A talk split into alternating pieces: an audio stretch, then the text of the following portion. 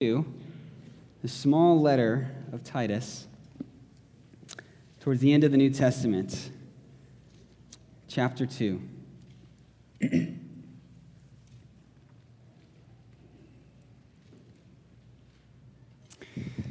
me read this for us.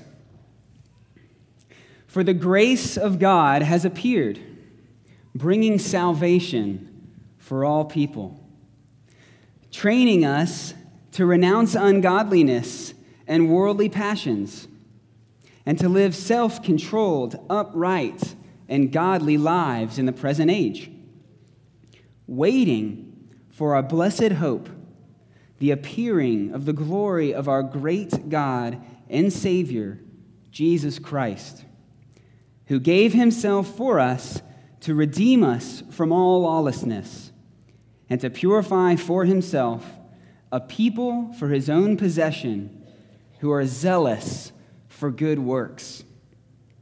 As we approach God's word this morning, let's pray.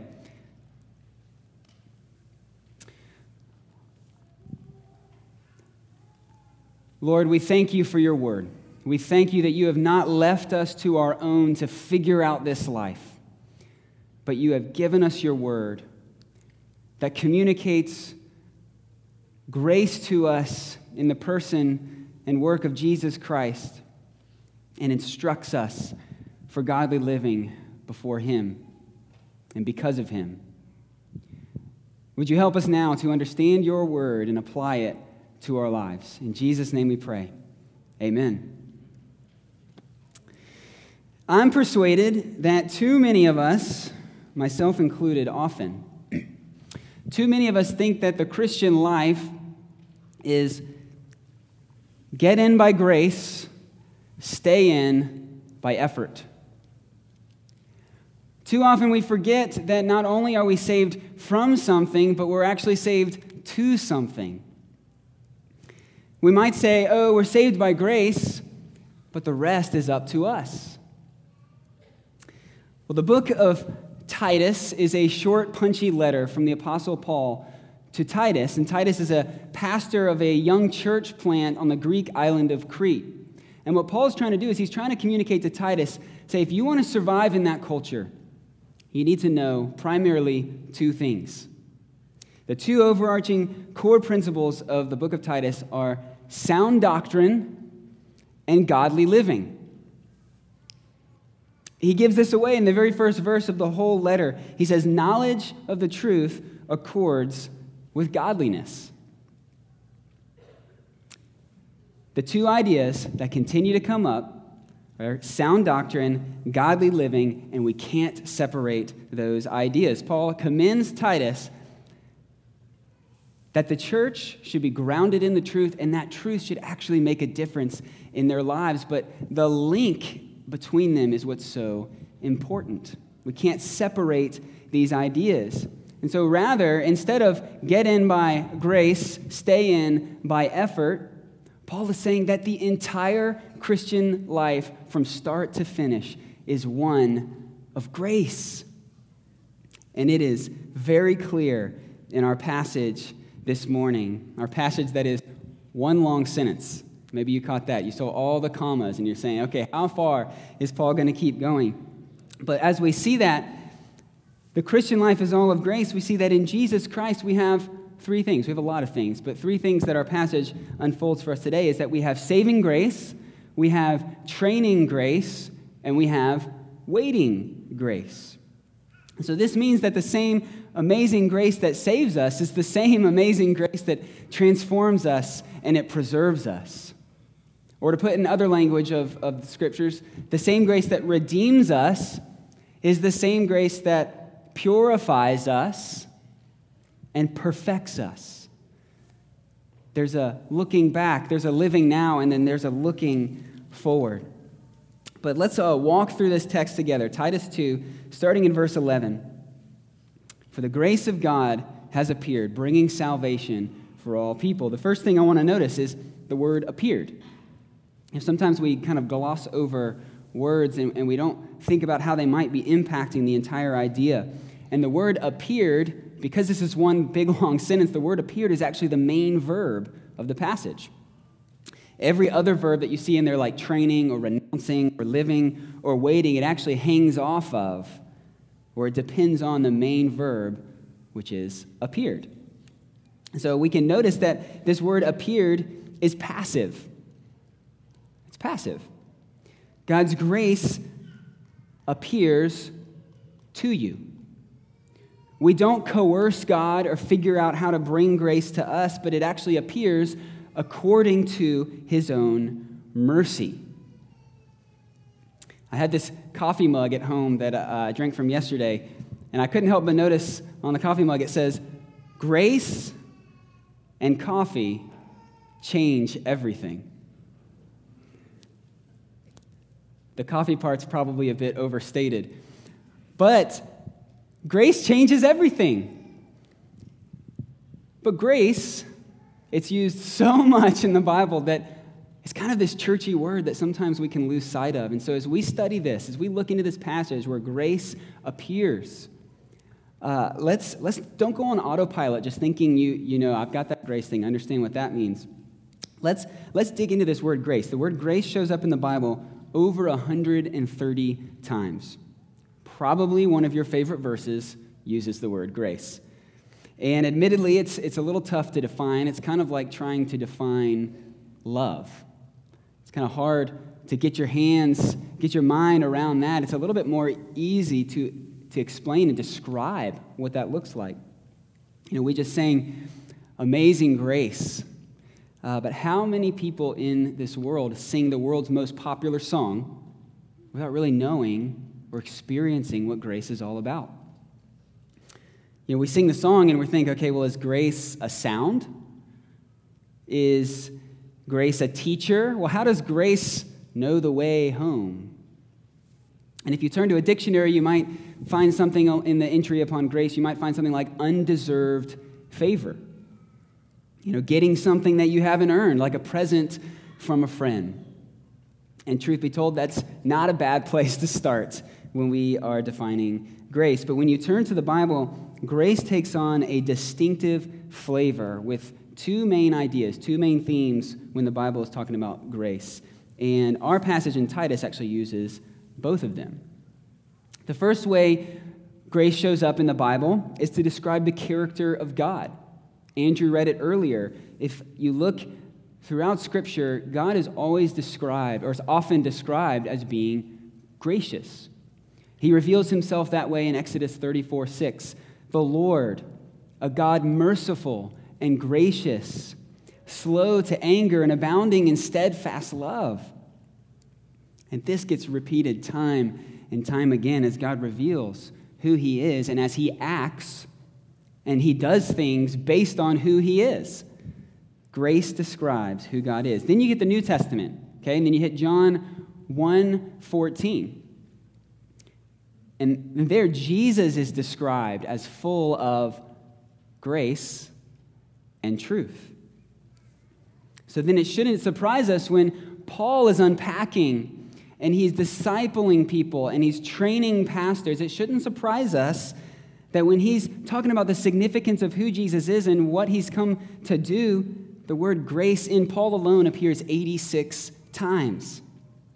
So, by the way, if you want an 86 day devotional plan, maybe pick one of each of those verses every day, and I would, I would, uh, I would expect that you'd be greatly blessed by a study of grace. So, several of these, we're not going to look at all 86. This is not an 86 point sermon. But let's look at some of them. If you uh, go ahead and turn to Romans 3, but keep your finger in Titus 2. We'll turn to Romans and then we'll come back.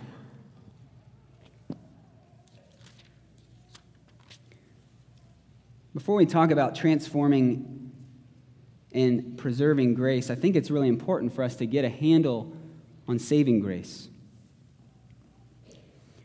So, Romans 3, we're going to look at a couple verses, starting in verse 23. For all have sinned and fall short of the glory of God, and are justified by his grace as a gift through the redemption that is in Christ Jesus. So here we're told that that none of us measure up to God's standard. We've all fallen short. And it's actually not just that we haven't measured up, but we've actually done things to deserve his displeasure. So when grace comes to us, where it says grace is a gift, it comes to us not as neutral people. it's not just that we haven't done this, but we've actually fallen short. We have we're not just undeserving, we are ill deserving sinners, but grace comes to us as a gift because of the work of Christ on the cross. Skip ahead a couple of uh, chapters to chapter 5 of Romans. Look at verse 15. But the free gift is not like the trespass. For if many died through one man's trespass, that's referring to Adam, then much more have the grace of God and the free gift by the grace of that one man, Jesus Christ, grace has abounded for many. So, because of grace is in the nature of God, is in the nature and the character of Jesus Christ, grace is what abounds to produce the free gift of salvation for guilty sinners. And this is the grace, the first grace that Titus 2:11 is talking about. And this is so important that because Paul is talking to Titus and he wants to, him to have an understanding of, of sound doctrine. And so if we're going to have an understanding of the truth, we have to see that it is by grace you have been saved through faith, not your own doing.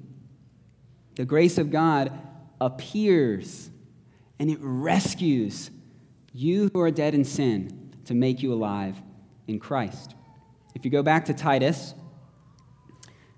we're in chapter 2, but just a few verses later in chapter 3, starting in verse 4, Paul makes this abundantly clear, very explicit. When the goodness and loving kindness of God our Savior appeared, there's that word again, appeared, he saved us. Not because of works done in righteousness, but according to his own mercy. How does it get any clearer than he saved us? So when we read these in parallel, we see that grace appearing is a lot like the loving kindness and the goodness of God appearing. About eight years ago, I was on a plane I was flying to Scotland as part of an RUF short term spring break mission trip. And as I'm taking my seat back in row, I don't know, 50, 100, I don't know. I'm sitting there, I'm preparing for the flight, and all of a sudden I get this tap on my shoulder. I look up, and it's the flight attendant. And she says this She says, Excuse me, sir, but I need to move you to a different seat. I said, Okay, I'm sitting by myself. It's no big deal. I can just move. So maybe somebody wants to sit next to their brother or sister. That's fine. Uh, grab my things, and we start walking. We start walking. And we keep walking. And I have no idea what's going on, but we get closer and closer to the front of the plane, and all of a sudden I see this flight attendant reach for that golden curtain. You know what I'm talking about? And in it, I see this magical place first class. International, which is insanely better than regular first class business class. And I clearly do not fit in here. I do not deserve this. And I don't know what fluke happened in their system, but suddenly I am being ushered to a new seat. I'm thinking about it. I'm thinking, I'm pretty sure I know this has got to be at least an $8,000 seat. And that might have been a, might as well have been a million dollars to me at that time. And I'm thinking about how much I don't deserve this. And she shows me my seat, and it's not just that it's a nicer seat, but there's a lot of benefits that come with it. Those seats go all the way down. She brought me steak that was cooked creamy mashed potatoes, delicious top shelf Merlot to pair well with it. I was dining, I was feasting. And what would it have looked like if in that moment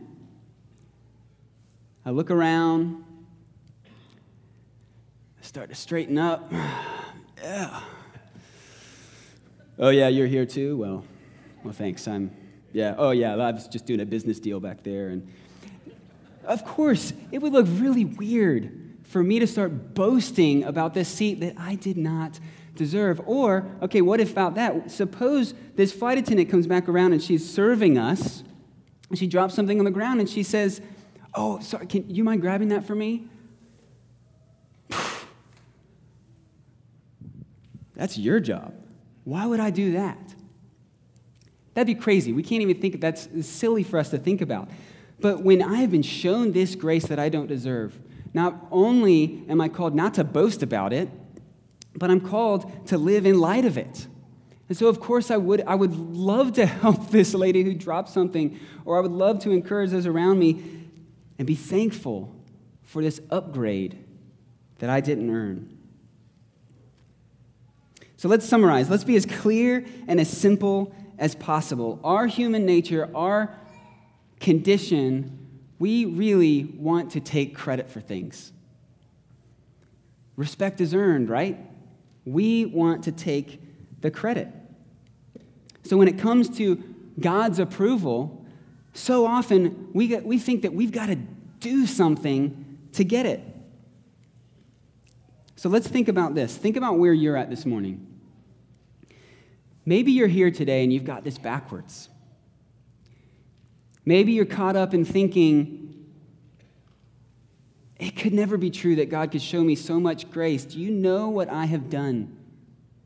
And do you know what I continue to do?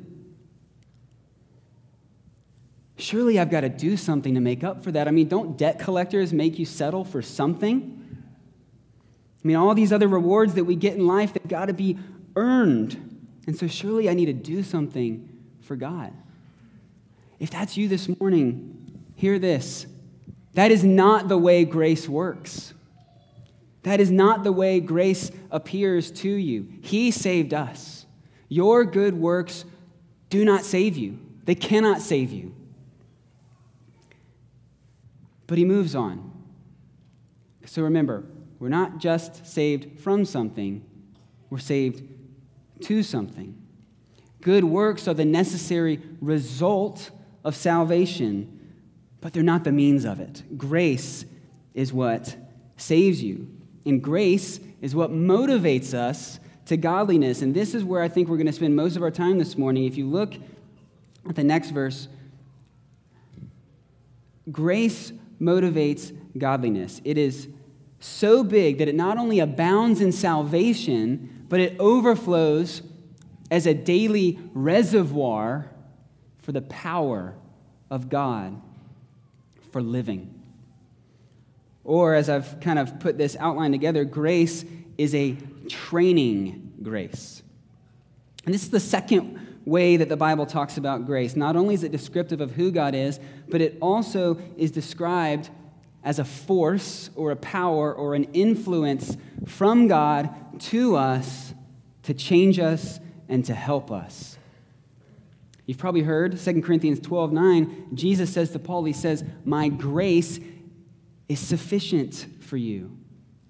My power is made perfect in weakness. See those parallel lines? My grace is sufficient for you. Yes, it's sufficient to save you, but guess what? It's also sufficient my power is made perfect in weakness.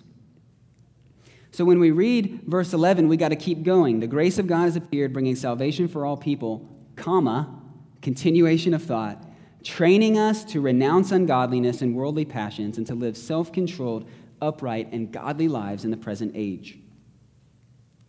So, right off the bat, let's, uh, let's dive into the word training. What does that mean?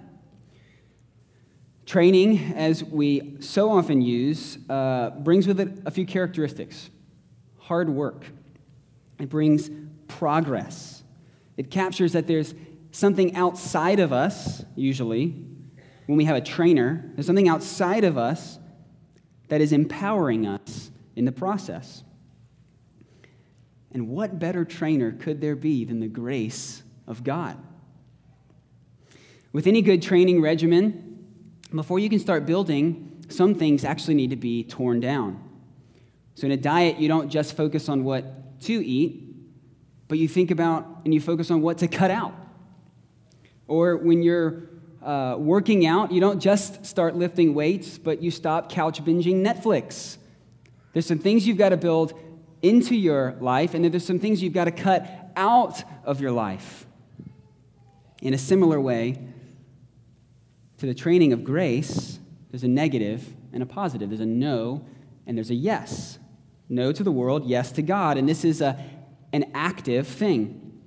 The Westminster Confession talks to, about stirring us up to be, or dilig- being diligent to stir up the grace of God that is in us. So, training grace is a transforming grace, calling us to a very active lifestyle. But instead of just this no, I think no and yes are very helpful because it holds out that contrast. But the words that, that Paul uses there are much, much stronger than just saying no and just saying yes.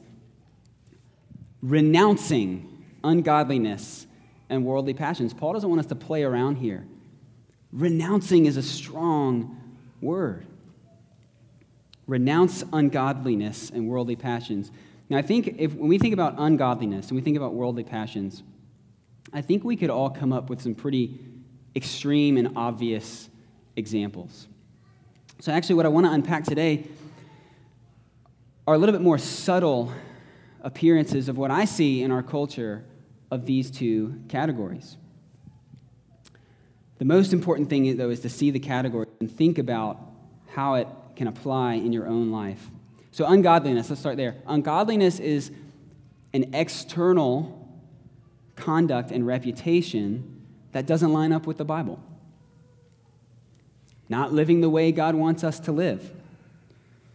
Paul says to Titus, that's not going to help the church in Crete. And God says to us, that's not going to help the church in Anderson. One subtle example of this external ungodliness that I see in the present age is complaining. The world is in a habit of complaining. We've all been there. We're catching up with friends, and after the small talk, maybe even sometimes in the small talk, you kind of feel this gravitational pull downward in the conversation. I hear things like this Can you believe what the HOA is doing here? I am sick of all these restrictions. Or maybe some people just don't know how to be kind and love their neighbor. These kids are driving me crazy. Could I just have one moment to myself? But what we're really saying when we complain is that we're discontent with the circumstances God has given us. And complaint is a coping mechanism. And it's contagious. We love to commiserate together. But uh, the problem is complaining and grumbling is unhelpful, it's ungrateful, and it's unbiblical. And over time, it makes us and the people around us ungrateful as well. But rather, here's where grace trains us. Here's where grace transforms us. By the power of God's grace working in us, we can renounce complaining and we can cultivate thankfulness with joy. We rejoice that God has met our greatest need and grace appeared, and we claim his power to give thanks in everything, as the Bible calls us to do. Now, there's a lot of one anothering in the Bible. So, what I'm not saying is that we can't ever share our, our trials. We can't ever share our struggles and our challenges. We actually should do that and comfort one another and help one another and serve one another. And even we should lament when necessary. The Bible has great categories for godly lamenting. But what I think this does mean is that if we're going to renounce ungodliness, there's a certain level of being on guard for those things that can be helpful to so easily slip in to complaining and grumbling. You know, Paul's challenging us well, what, is a, what is a reputation for complaint say about our belief in Christ and all the benefits that are ours in Him? How could it ever make sense for me to complain about anything in first class? I'm sorry, but this, uh, these mashed potatoes are a little too cold. It's crazy. If we're sitting in first class, we've been ushered into a new seat, into the saving grace of Christ, then complaint makes zero sense. But instead, we put it to death by the power of the grace of God working in us, and we cultivate, we, we re- replace it with gratefulness and joy and thanksgiving. So, if godliness, the first category there is this external reputation, then worldly passions refers to an internal, internal impulses and lusts like uncontrolled anger, hatred, sexual desires, envy, selfishness, and often these things make themselves known in the outward, but they start in the inward. An example of this that I see in our present age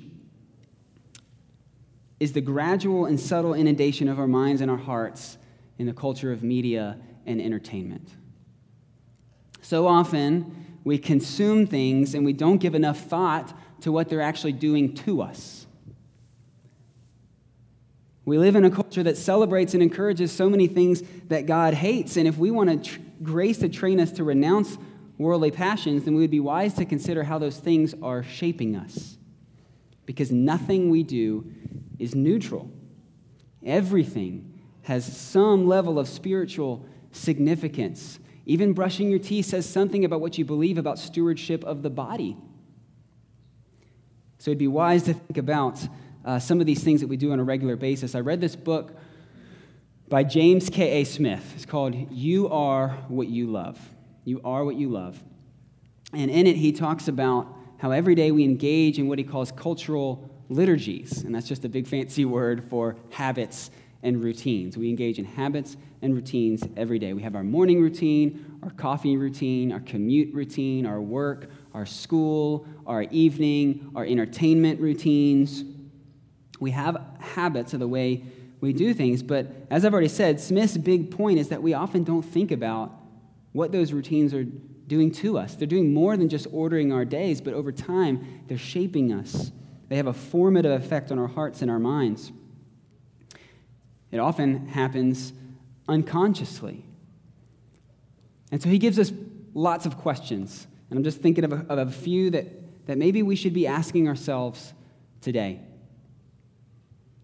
How is our smartphone shaping us and our ability to be present with others?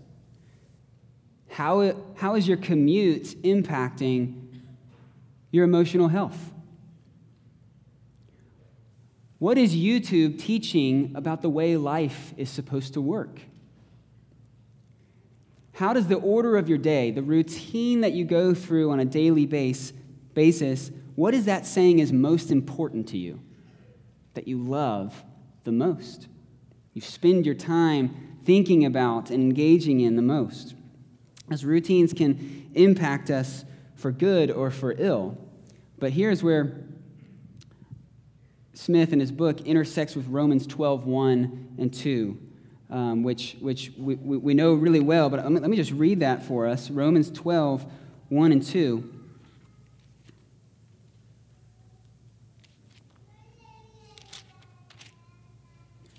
First Corinthians. Romans. All right, Romans 12, 1 and 2. I appeal to you, therefore, brothers, by the mercies of God, so not just by your own sheer effort and strength, by the mercies of God to present your bodies as a living sacrifice, holy and acceptable to God, which is your spiritual worship. It's an all of life worship. Do not be conformed to this world, but be transformed by the renewal of your mind. So here, Smith talks about how not only do we need to consider how our routines are deforming us, but we need to replace them with disciplines that will transform us after the things of God. A friend of mine recently told me that I should be mature enough in my Christian walk that I can enjoy reading a sports article that regularly uses profanity without it harming me. Even though this author is saturating the page with blasphemies and crude humor, I should just be able to brush it off and enjoy. And here's what I fear, though. I fear that regular exposure to content like this is going to do more to me than just entertain me. Will it not have a formative impact on the way I think? Will it not shape what I say, giving me the vocabulary for expression? Will it not be subtly changing what I think is funny and, and find humorous? As we grow in our Christian life, do we really get to the point where we can intentionally place ourselves, expose ourselves to sin without getting sucked into it? Paul is telling us that as grace trains us, we don't toe the line, we don't play with it. We more and more renounce worldly passions and ungodly living. We don't invite it into our minds. And so, this is why I think we've got to be careful what media and entertainment that we're regularly choosing and consider what is this doing to me? Am I consuming it or is it consuming me? I'd suggest that no matter how funny or entertaining or scintillating it may be, if it's dragging me down, it's not worth it. And of course, we got to be careful here We've got to hold this intention. So, Paul, at the end of this sentence, he says, in the present age. And what I think that suggests is that as we live this no and yes lifestyle of grace, it's going to be noticeably counter-cultural. Paul wants the church in Crete to stand out. It's going to be noticeably counter-cultural, and if that's going to happen, then it's still going to be to some degree connected with culture. Paul's not calling us to isolate ourselves completely from the outside world, but his counsel is to a man, and his counsel is to us,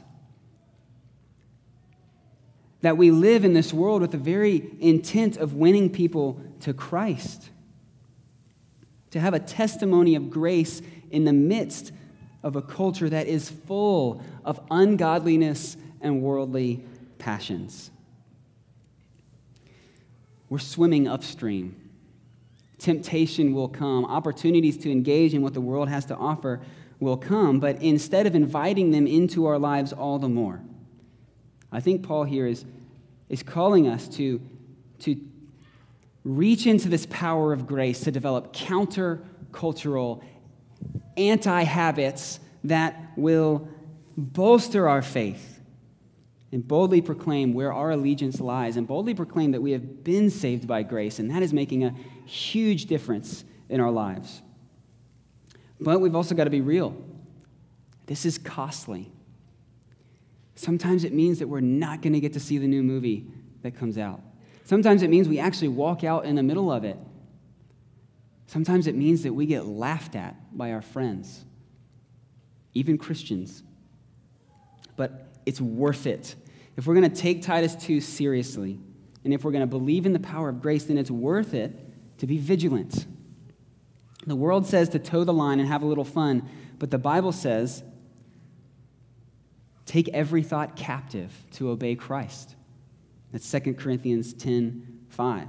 The Bible says abhor what is evil and hold fast to what is good. These are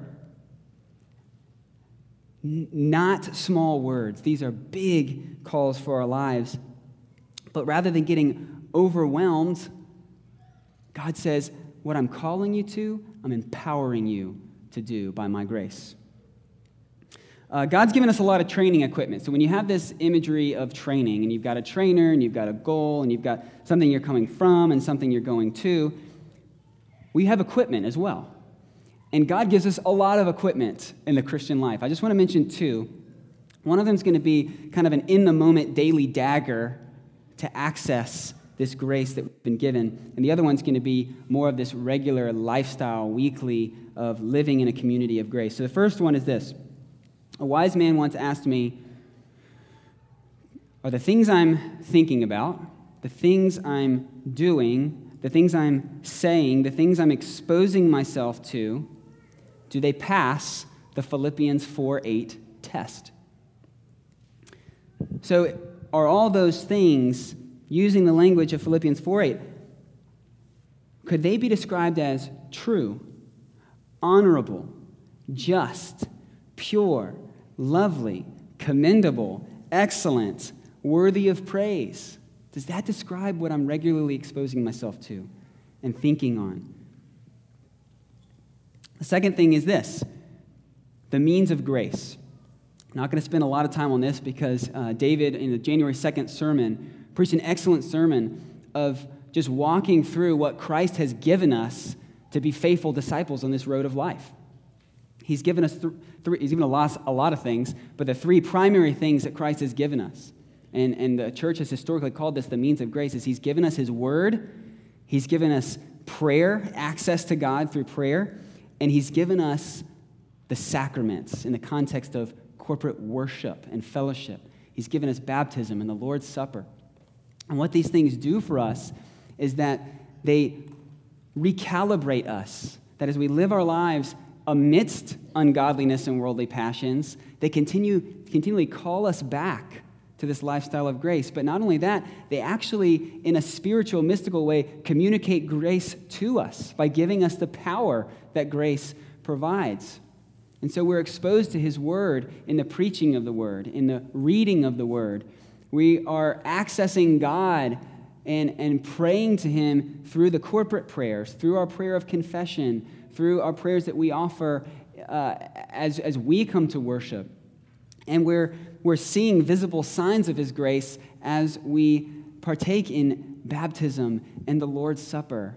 How amazing is it to see in baptism this picture of God's grace coming to us, not us bringing it down.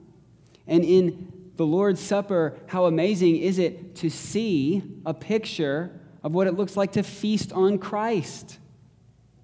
And if we're going to live this Christian life in the power of grace, there's something spiritual that goes on as we commune with Christ in that meal. And we hear him say, My grace is sufficient for you. My power is made perfect in your weakness. Do you ever feel weak coming in here to worship? You ever feel like you're just limping in? Receive the grace of God to take another step. Do whatever it takes to get here to experience God's grace coming to you afresh on a weekly basis. And of course, that also means that we've been given the Word of God, we've given the ministry of prayer every day of our lives. And so we would make diligent use of it if we want to grow in godliness because there's a yes side of things too. So right now we've just been looking mostly at the no side of things, but these means of grace are helping us to kind of consider how do we live a yes life? How do we live a life of being transformed? Or as Titus 2 says, how does the grace of God train us to live self controlled, upright, and godly lives in the present age? I think it means making diligent use of habits of grace. This makes sense to us in other things like diet and exercise. We know we've got to replace the, the bad things with the good things, but too often, I think Christianity is viewed, even by those of us that identify as Christians, as a don't do this religion. But I hope you're seeing that Paul doesn't end here on the negative because it's the positive call that helps to drive out the negative call. Thomas Chalmers uh, described it this way he said, It's the expulsive power of a new affection. And Jesus, in one of his parables, says you can't just sweep up, the, sweep up the house and clean it and just put it in order, but you've actually got to refill it. The Spirit of God has got to come and fill that house, or it won't change. It won't be different than the way it was before. Or, in other words, we've got to give life to habits of grace that help us, help us cut out the habits of sin. And over time, these spiritual disciplines, they pick up momentum. They build. They become more and more natural to us. And in some cases, they become involuntary, like driving a car or reading a book. We don't think about putting the letters together anymore. We don't think about all the different things we've got to check when we're driving a car. We just do it.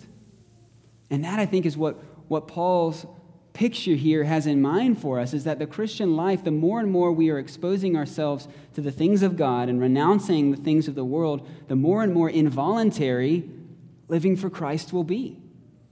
But it takes intentionality It takes commitment, it takes hard work in the training program of grace. So let me ask you a question. Think, think for yourself in your own life right here. What do you need to say no to? What do you need to cut out of your life to take this call seriously? In addition to that, what do you need to say yes to? By the power of grace, what do you need to give life to as a commitment and a lifestyle of living this habit of grace?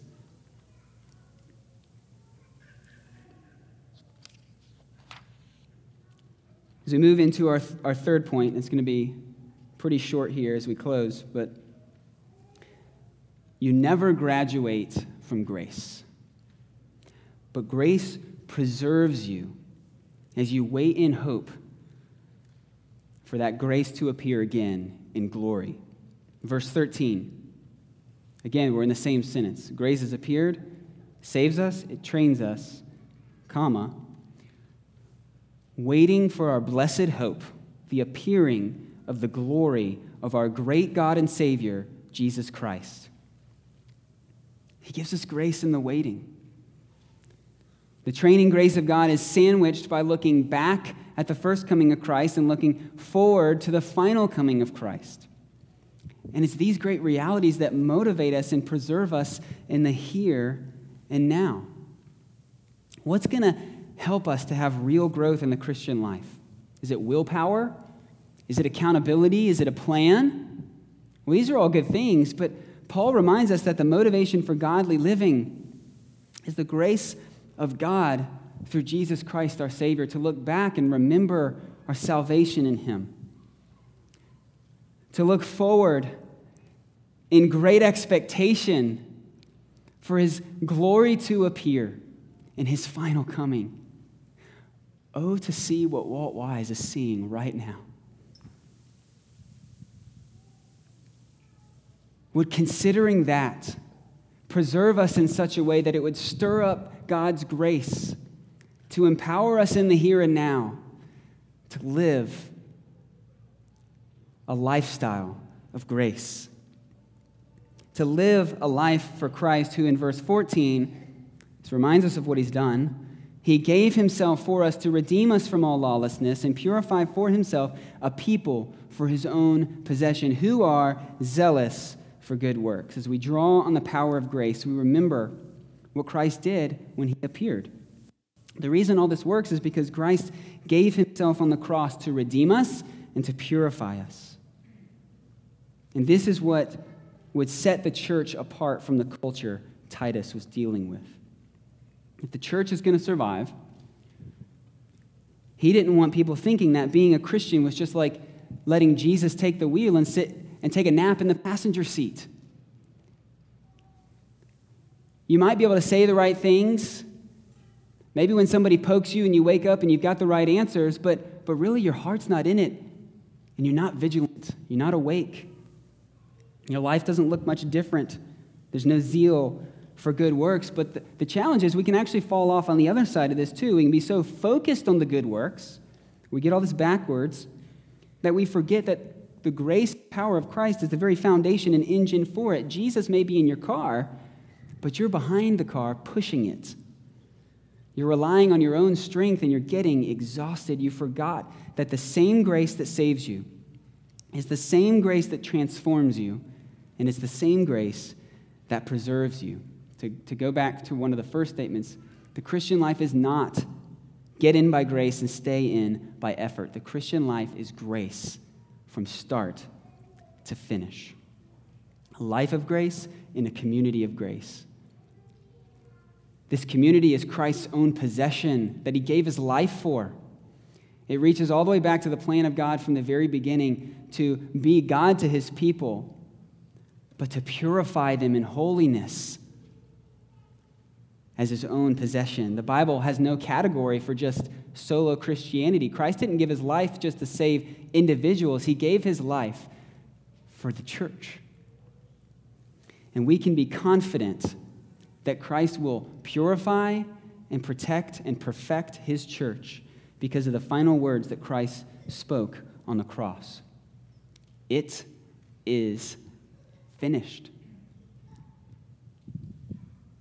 His work is done, his final appearance is coming, and the benefits of his work are secure in the here and now. And our job is to believe that he who began a good work in you will be faithful to complete it in the day of Christ Jesus and live a life that is empowered by the grace of God. Let's pray to that end together. Lord, would you help us? Would you help us to keep this in mind, to set before us in daily choices and patterns that not only have we been saved by grace, but we live by grace in the here and now. We walk by grace. Father, would you transform us, renew our minds, that we could live in the midst of a dark culture as a community of grace shining bright in the name of Christ.